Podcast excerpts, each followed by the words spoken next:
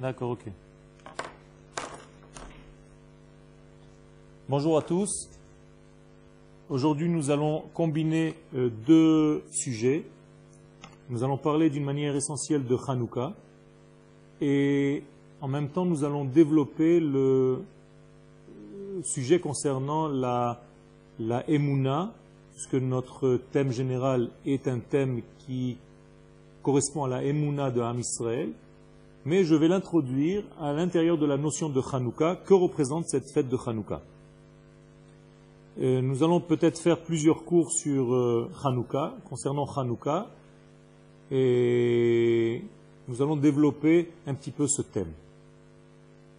La première mitzvah que la Torah nous donne, c'est la mitzvah du temps. Autrement dit, la Torah nous dit HaChodesh Hazeh Lachem, Rosh Chodashim, Rishon Hu Lachem Hashana. Lorsque la Torah vient nous donner des mitzvot, elle nous donne la première mitzvah de fixer le début du mois. Aujourd'hui, nous sommes dans le Rosh Chodesh qui se lève, donc on parle naturellement du début du mois. Le début du mois, c'est en fait la force qu'a reçue le peuple d'Israël pour dominer, pour fixer le temps. C'est quelque chose de très important parce que nous avons ici une rencontre entre le peuple et le temps qui va correspondre au dévoilement différent de la valeur divine dans ce monde. C'est-à-dire que Dieu va utiliser la notion de temps, qui est la notion essentielle de la création du monde, puisque le monde a été créé en étant dans un temps, le temps a été créé, la notion de temps a été créée, la lettre bête introduit automatiquement une notion de temps. Et donc nous avons ici une rencontre entre Israël et le temps.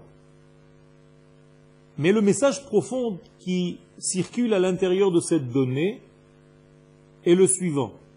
C'est qu'Israël a la capacité de dominer, de changer le temps. Autrement dit, même pour fixer un moment de Kodesh dans le monde dans lequel nous sommes, Israël est capable de le faire. Je veux dire par là que si Rosh Chodesh, puisque nous sommes dans le mois de Kislev, a été choisi par le tribunal d'Israël comme étant aujourd'hui et non pas demain, eh bien tout simplement ça va changer le cours du mois qui va venir. Et si Hanouka doit tomber le 25 du mois de Kislev, alors Hanouka tombera ou un jour avant ou un jour après selon comment a été fixé le début du mois. Donc, Hanouka, puisque nous sommes à l'intérieur de cette fête, est un degré de dévoilement extraordinaire de lumière. Mais regardez quelque chose de paradoxal. Ce dévoilement extraordinaire de lumière va dépendre de ce que moi, l'homme, j'ai choisi comme étant être Rosh. Si Rosh a été choisi aujourd'hui, 25 jours plus tard sera Hanouka. Mais si Rosh était hier, alors ça aurait été un jour avant. Et si Rosh était demain, ça aurait été un jour après. La même valeur du Kodesh, la même valeur du Saint va descendre, se dévoiler dans le monde, dans le calendrier, selon ce que l'homme ce que le tribunal d'Israël, ce que le Sanhedrin aura fixé comme étant le Rosh Chodesh. Nous avons ici quelque chose de très important. Nous avons une capacité à changer, à dominer le temps, et même à fixer nous quand le Kodesh va descendre sur terre. C'est nous qui avons la capacité de le fixer. Nous avons une bracha, Mekadesh Israël ve'azemanim. Mekadesh Israël veraché Chodashim. Et les Chachamim nous disent, Mekadesh Israël, toi, Kadosh Baruch tu sanctifies Israël et tu leur donnes la capacité d'être Mekadesh et Azmanim, de sanctifier eux à leur tour la notion de temps. Donc nous avons ici une Hishtal Shelut, une dégradation qui vient du divin, qui passe par Israël, et Israël peut choisir le temps qui leur convient à tel point que les sages nous disent que même s'ils ont fait exprès de choisir un Rosh Chodesh un jour avant ou un jour après, en faisant exprès, volontairement, ça marche. C'est-à-dire que le Kodesh qui devra se dévoiler ce mois-ci, en l'occurrence Hanouka pour le mois de Kislev, avec tout ce qui concerne cette fête, et tous les dévoilements qui concernent cette fête, vont peut-être être un jour avant ou un jour après, selon ce que le tribunal aura choisi. Extraordinaire. Israël domine le temps. Dieu nous a donné un cadeau, un cadeau qui est la domination du temps. lachem, ce mois est lachem, vous appartient. Vous en faites ce que vous voulez, vous avez la capacité de choisir quand est-ce que le Kodesh se dévoile sur terre. À exception près, le Shabbat. Le Shabbat, on ne peut pas le sanctifier nous, car lui est celui qui sanctifie le Shabbat. Mais Kadesh HaShabbat. Ça veut dire que le Shabbat, je ne le fixe pas, il ne dépend pas de Rosh Chodesh, et il ne dépend pas de quoi que ce soit. Il ne dépend de rien. Il est tout simplement Shabbat après six jours depuis la création du monde. Donc le Shabbat, même celui que nous vivons chaque semaine, c'est un Shabbat Bereshit, on appelle un Shabbat Bereshit, un Shabbat qui ne dépend pas de l'homme, mais qui vient comme un cadeau qui nous vient du divin. Nous avons ici la notion de temps, et la notion de temps est une idée horizontale. Mais il ne faut pas oublier que dans cette idée horizontale, il y a une notion verticale, qui est le divin qui descend dans ces points de temps horizontal qui passent. Ça veut dire que nous avons ici un lien entre le degré vertical du divin avec des temps qui vont s'arrêter sur une donnée horizontale, qui est la notion de temps. Nous allons avoir des points qui vont toucher l'axe vertical, qui est l'axe du divin. Je résume, nous allons avoir des rencontres entre le temps et l'infini. Car Akadosh Baruch c'est le Netzach, c'est l'éternité, et le temps, c'est le temps. Donc nous avons des rencontres de l'éternité avec l'histoire, de l'éternité avec le temps, de ce qui est hors du temps avec ce qui est dans le temps. Grand secret, extraordinaire. Et chaque fois qu'il y a une rencontre de ce type, il y a une fête il y a un mo'ed, il y a un jour de lumière dans ce monde. Ça peut s'appeler Rosh ça peut s'appeler Chag ça peut s'appeler Purim, ça peut s'appeler Pesach, ça peut s'appeler Sukkot, et ainsi de suite. Ça veut dire que l'histoire, ça veut dire que la physique, bien que ces données, ces notions soient des notions horizontales, elles sont malgré tout parties complètement de l'influence divine. Nous avons un verset qui nous explique cela. Malchutcha malchut kol olamim ou bechol dor vador. Ta royauté à Kadosh Baruch est une royauté qui est de l'ordre de tous les mondes. Ça veut dire, dans l'ordre horizontal de notre vie, il y a une domination divine, c'est la royauté divine qui est dirigeante dans tous les mondes, et dans le monde dans lequel nous sommes, et dans les mondes supérieurs, et dans toutes les notions de monde que nous connaissons et que nous ne connaissons pas, il y a un seul dirigeant. Malchutra malchut kol olamim. Ou même shaltecha, et ta domination, akadosh baruch bechol dor vador à toutes les générations. Résumé, Dieu dirige l'histoire dans tous les mondes et il dirige l'histoire dans toutes les générations. C'est-à-dire dans tous les temps et dans tous les mondes. Il y a un seul dirigeant. Et malgré le fait que nous soyons ici et peut-être que nous ne savons pas, ça ne change rien. Il y a un dominateur, il y a un dirigeant, et il ne dépend pas de notre prise de conscience ou de la non-prise de conscience que nous avons par rapport à cela. La chose est là, elle se dévoile de cette manière-là, que tu le comprennes ou que tu ne le comprennes pas, que tu saches ou que tu ne saches pas. Ce monde-là, dans lequel nous sommes, il est rempli en réalité de petites miettes d'éclairage. C'est-à-dire que Dieu va éclairer des petites miettes dans ce monde. Chaque élément est une petite miette qui va éclairer de la grandeur divine. C'est Dieu qui va remplir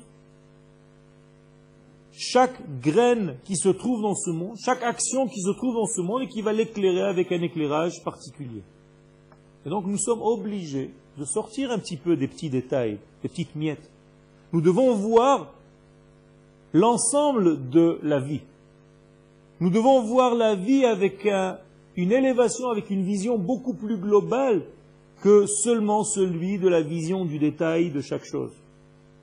Parce que lorsque je regarde dans le détail, je peux sombrer dans la, dans l'axe horizontal et oublier qu'il y a un axe vertical qui dirige tout ça. Donc je peux me tromper facilement. Et c'est pour ça que la Torah nous pousse tout le temps, en même temps que nous sommes dans l'axe horizontal de notre vie, de la science, de l'histoire, de la physique, de tout ce que vous voulez, ne jamais oublier l'axe vertical qui dirige le tout, c'est-à-dire l'axe divin. Il y a un verset dans Teilim, chapitre 9, qui nous dit Elohim. Il y a des gens qui oublient Dieu. Qu'est-ce que ça veut dire oublier Dieu? Justement, qui s'occupent de leur vie horizontale et qui ne savent pas qu'il y a des rendez-vous avec des points qui viennent d'un axe vertical et qui ont l'impression que leur vie n'est qu'une suite d'événements qui sont dans l'horizontale, qui oublient qu'il y a une intervention sans cesse, renouvelée, à chaque instant, qui ne s'arrête jamais de l'axe vertical. Et donc notre souvenir doit être tout le temps le même souvenir. Malchutra, Malchut, Kol, Olamim. Ta royauté est une royauté de tous les mondes. Il n'y a pas un monde qui sort de cette royauté. Kol Olamim. Tous les mondes, c'est toi, Kadosh Baruch qui dirige tout ça. Une domination totale sur tous les degrés qui s'appelle le monde. Et en même temps, même Shaltecha, Bechol Dor la domination du divin sur tous les temps, sur toutes les générations, ça veut dire que il y a une intervention qui ne s'arrête jamais, permanente, du divin dans notre vie. Et voici, nous sommes dans le mois de Kislev. Le mois de Kislev est un mois spécial, à part entière. Pourquoi? Parce que justement ce mois-ci est capable de combiner, d'associer ce qui vient de l'ordre du miracle avec ce qui est de l'ordre de la nature. Nous avons ici une association qui est paradoxale, une combinaison qui normalement ne peut pas exister, elle ne peut pas tenir. C'est un moi qui est hors norme. Il a une rencontre entre deux étapes, entre deux escaliers, entre deux degrés, qui sont en réalité deux degrés de miracle. Et là, on va rentrer dans une nouvelle notion. Et c'est très important de comprendre ce degré-là. C'est que le miracle, tel que nous le concevons, c'est-à-dire un miracle qui dépasse l'entendement humain, un miracle qui dépasse la nature, alors on convient bien que c'est un miracle, on le voit bien. Mais ce qui est de l'ordre de la nature, on a l'impression que ce ne sont pas des miracles. On a l'impression que ça, ça fait partie de la nature, c'est la vie. On oublie. Et là, Hanouka va nous rappeler quelque chose de très spécial. Il va nous dire, il y a deux sortes de miracles. Les deux s'appellent miracles. Seulement un ne s'habille pas dans la nature et l'autre utilise la nature. Et l'exemple est l'exemple de Hanouka. D'un côté, nous avons la fiole d'huile. La fiole d'huile qui quoi? Qui au lieu de brûler un jour, a brûlé huit jours. Les sages nous disent, le Rav Kook, le Rav Tzvi Yuda, à la Vachalom nous dit que il y a ici une création divine. Une création de quoi? D'huile. Dieu a créé de l'huile pour que cette lumière puisse brûler huit jours. Ce n'est pas que l'huile a brûlé huit jours alors qu'elle brûlait un jour, dit le Rav. Non, il y a une création ex nihilo d'une quantité d'huile qui n'était pas, qui a permis de brûler pendant huit jours. Ça veut dire que nous avons ici affaire à un miracle quantitatif, une création d'huile qui n'était pas là et qui est maintenant. Deuxième sorte de miracle qui touche la fête de Hanouka, c'est la fête de la guerre. Le miracle de la guerre. Nous avons gagné une guerre contre l'empire grec, et c'est une guerre qui est physique, matérielle. Des hommes sont sortis armés pour aller combattre et faire partir, éloigner l'empire grec de la notion Israël. Cela ressemble à ce que nous vivons aujourd'hui. C'est-à-dire que nous sommes une armée qui sort en guerre avec des soldats, avec des armes. Et dans cette guerre humaine, dans ce combat humain, dans cette intervention de l'homme, va s'apesantir, va s'habiller un miracle divin, qui est un miracle, qui va s'habiller comme si dans la nature, comme si c'était naturel, pour nous permettre de gagner cette guerre. Autrement dit, tu ne peux pas voir la sortie de ta guerre, ni à Hanouka, ni à notre époque, comme une sortie horizontale seulement, d'un groupe de soldats qui sort pour gagner une bataille. Tu es obligé de savoir que dans cet axe horizontal vient s'habiller d'une manière permanente un axe vertical qui aide ces soldats dans la nature, lorsqu'ils utilisent les armes naturelles de ce monde, physique, matériel, il y a une notion de miracle spirituel qui vient s'habiller. Et donc nous avons ici un miracle qui s'habille dans la nature, qui utilise la nature pour se dévoiler. Donc un miracle qui va s'associer à une action humaine. Donc vous voyez que Hanouka va rassembler, va combiner deux sortes de miracles.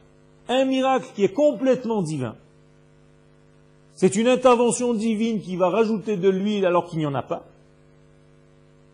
Et une dimension humaine où Dieu va venir s'habiller dans une guerre pour faire gagner cette guerre. Et ces deux étapes, ces deux degrés, sont de la même manière des degrés de miracle. Et elles viennent de la même source. Une source élevée. Pourquoi? Parce qu'il y a deux degrés dans les miracles. Il y a les miracles qu'on appelle des miracles dévoilés et des miracles qu'on appelle des miracles cachés.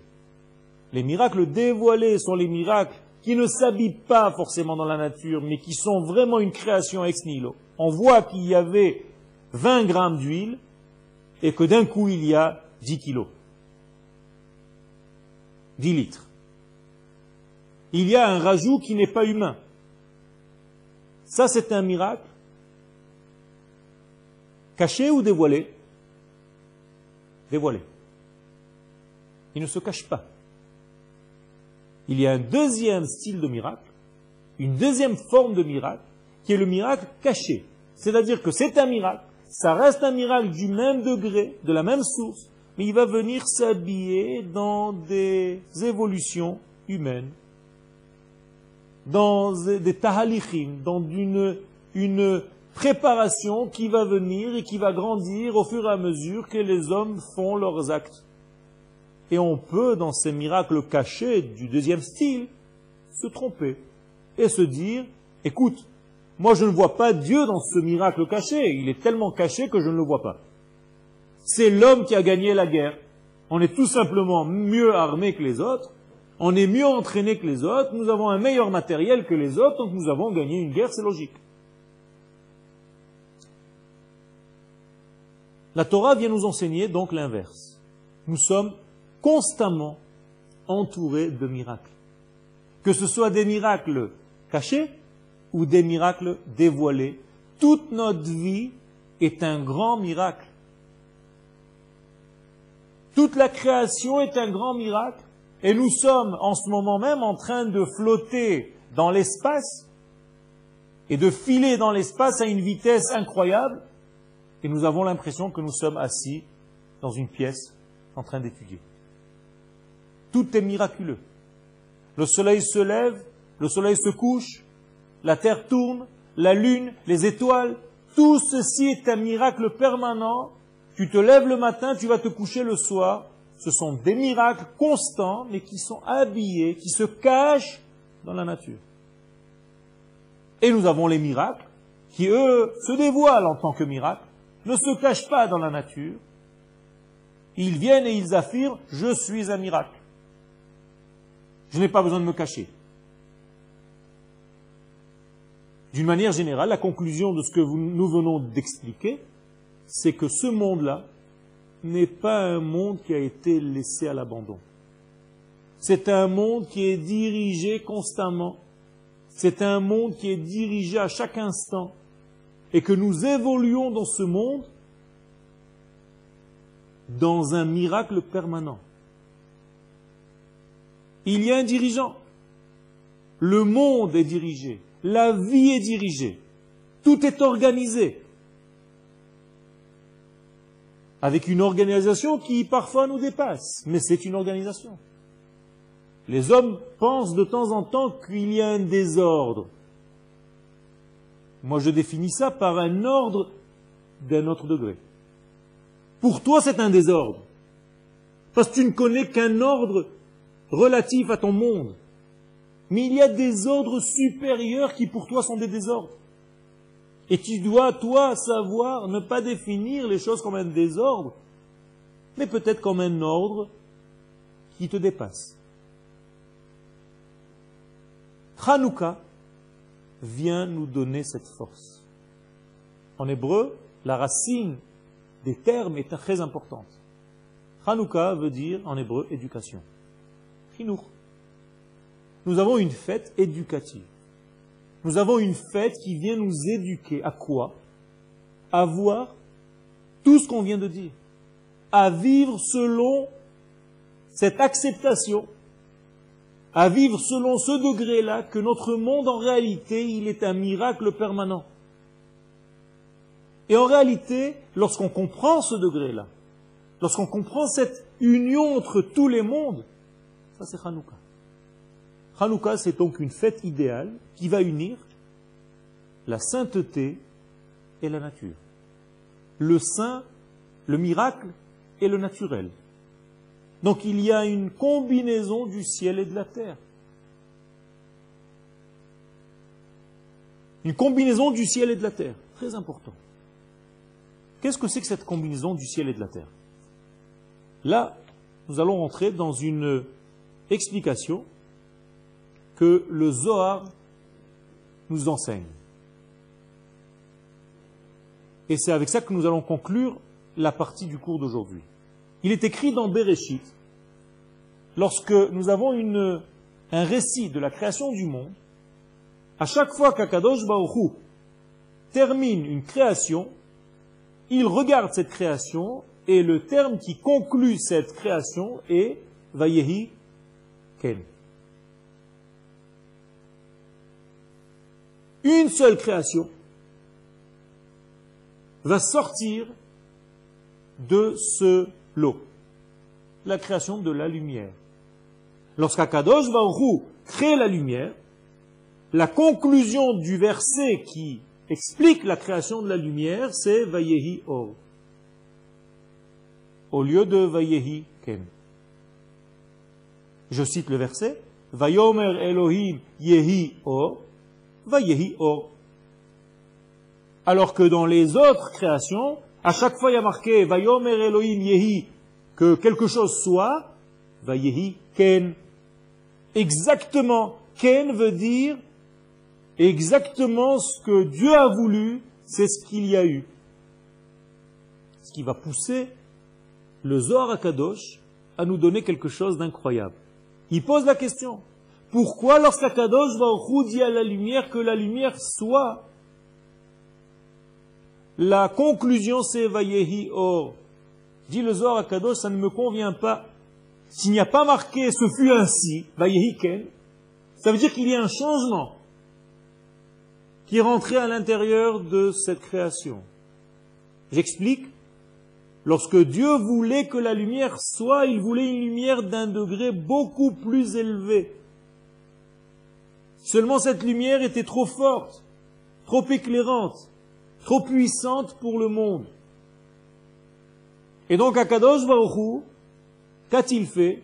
Il a diminué, il a caché cette lumière et il a donné une autre lumière. Vayehi Or.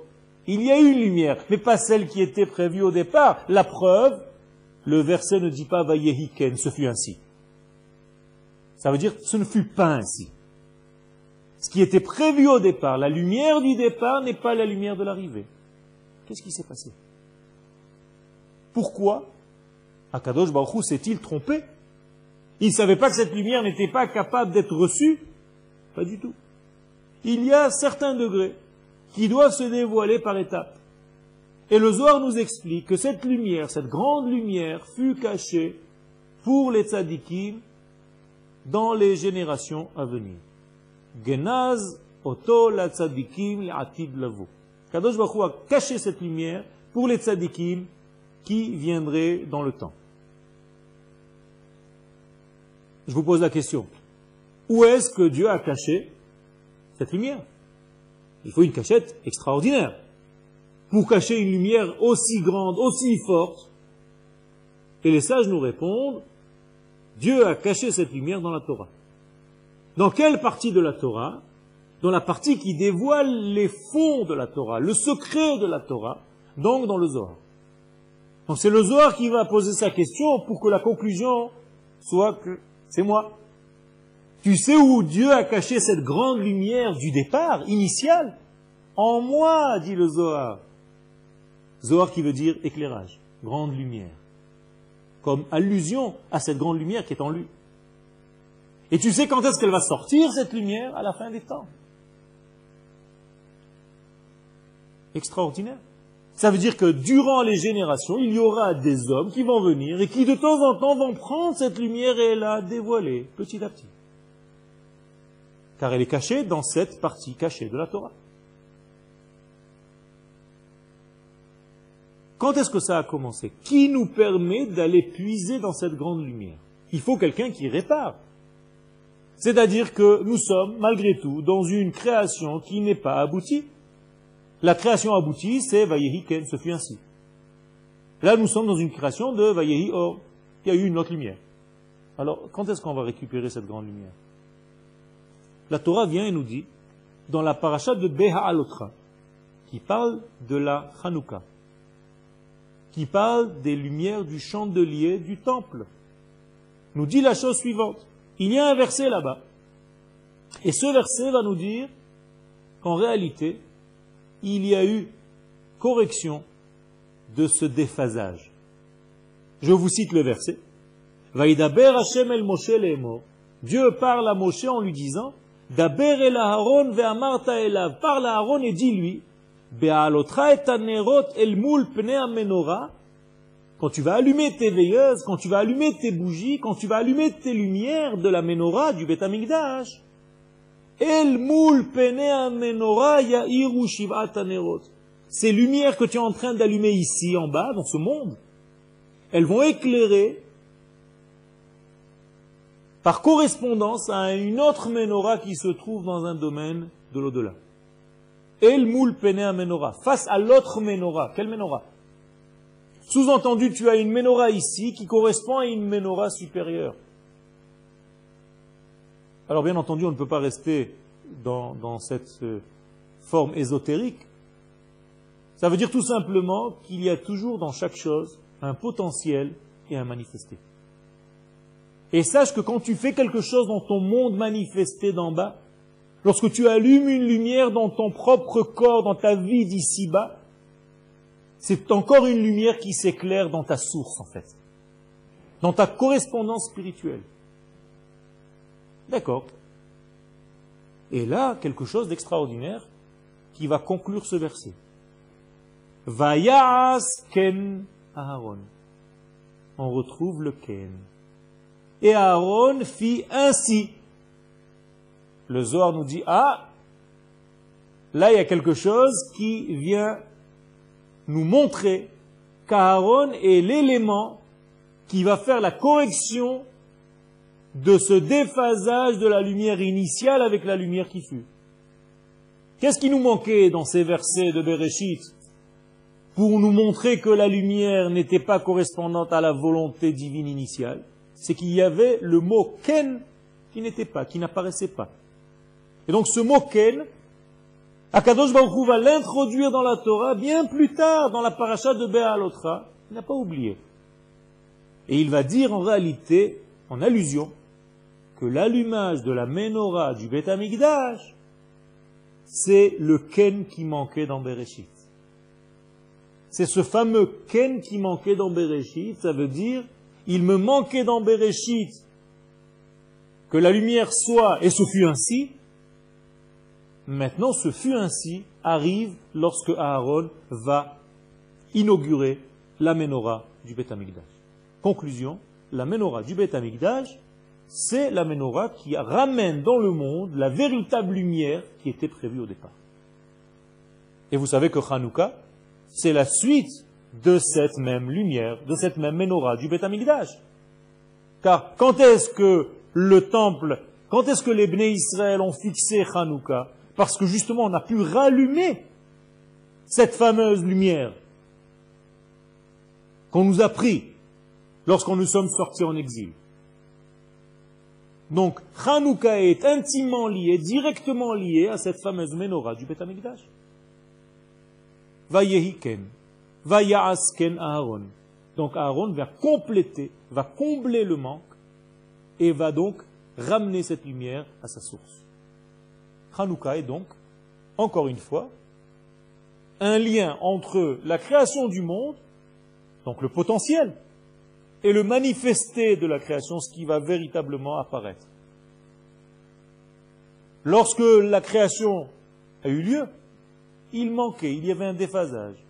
Et ce déphasage est voulu.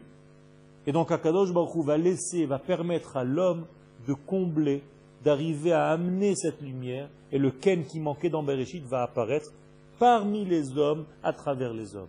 Encore une fois, un miracle qui va s'habiller dans un allumage apparemment simple d'une lumière d'un chandelier.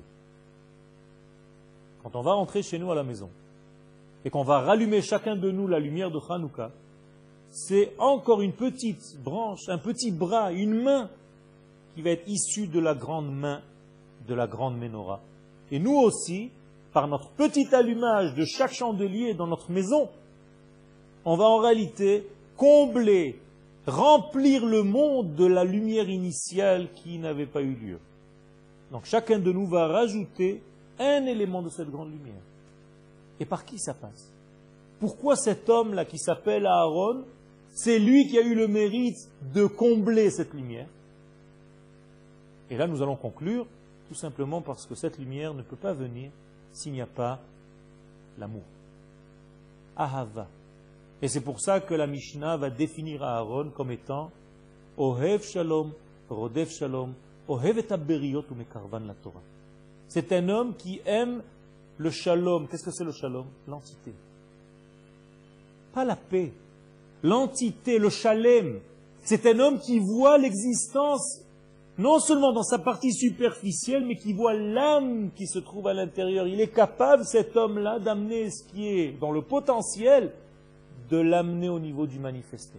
Ça, c'est le secret d'Aaron. Donc il est Ohev Shalom, il aime l'entité. Rodev Shalom, il court après l'entité. Il la cherche, il essaye de le faire, d'arriver à cette entité. Ohev et Aberiot. Et qu'est-ce qu'il fait? Activement dans ce monde, il aime les créatures, ou Mekarvan la Torah, et il les rapproche de la Torah. En faisant quoi tu peux rapprocher les créatures de la Torah? Justement, en leur faisant passer l'émission, l'étude qui consiste à dire qu'il ne faut jamais séparer les choses. Qu'il faut toujours associer le ciel et la terre. Qu'il faut toujours associer l'âme et le corps.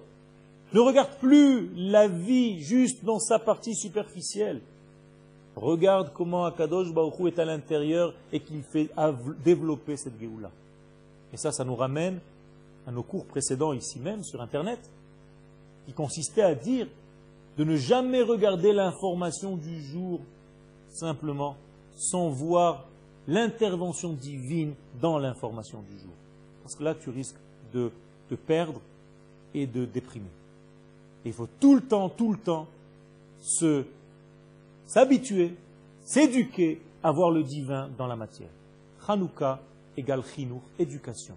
C'est ça que la fête de Hanouka vient nous éduquer. Elle vient nous apprendre à voir le divin qui s'habille dans la nature. Comme dit le Rav Kook, Shebateva, la sainteté dans la nature de ce monde. La combinaison des deux, ça c'est la délivrance d'Israël.